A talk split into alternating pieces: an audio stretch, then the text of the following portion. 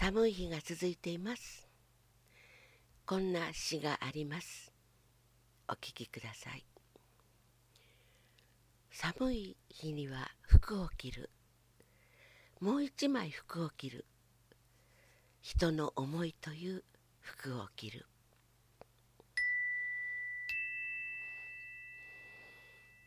今日は皆さんに温かな心の服温かな思いをお届けします。宮川博さんのエッセイ集からです。これからお届けするお話の中の「私」というのは宮川博さんのことです。私は子供の頃お正月の赤い旅がとても楽しみでした。正月になると赤い旅が履ける。そう思うと胸がドキドキとしていました。山に囲まれた貧しい村の正月はいつの年だって派手なことはなかったけど赤い旅があるとそう思うと正月がとても待ち遠しかったのです。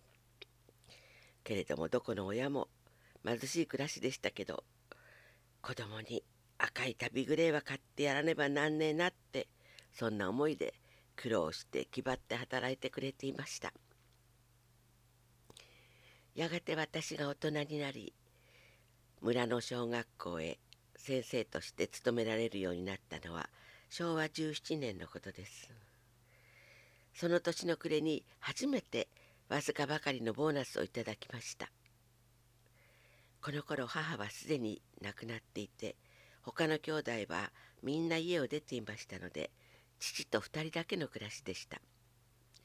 ですからボーナスの袋ごと誇らしげに父の前に広げて「もう自分のものはみんな自分で買うから何も買ってくれなくていいよ」と私は父を安心させたくてそんなことを言ったのでした。ところがどんなに喜ぶかと思った父の顔にその時ふととても寂しげな影が映ったのです。私はハッとしました。そしてとっさに「でも赤い旅だけはお父っつぁんに買ってもらわねば正月が来ねえな」とそう言ったのです。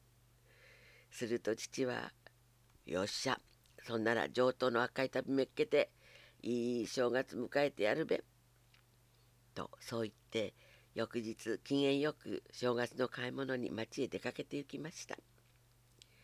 そうは言っても品不足の頃旅一足なかなか手に入りませんでした。父は赤い布を買ってきて自分の手で作ってくれました。次の年の春に私は村を出て東京の学校に勤めるようになりました。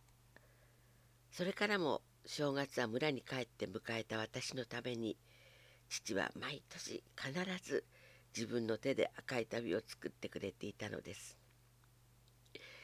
古い旅をほどいてきれいな針目で刺して縫ってくれていたのです。そんな正月が23年あって終戦の年の20年に父は亡くなりました。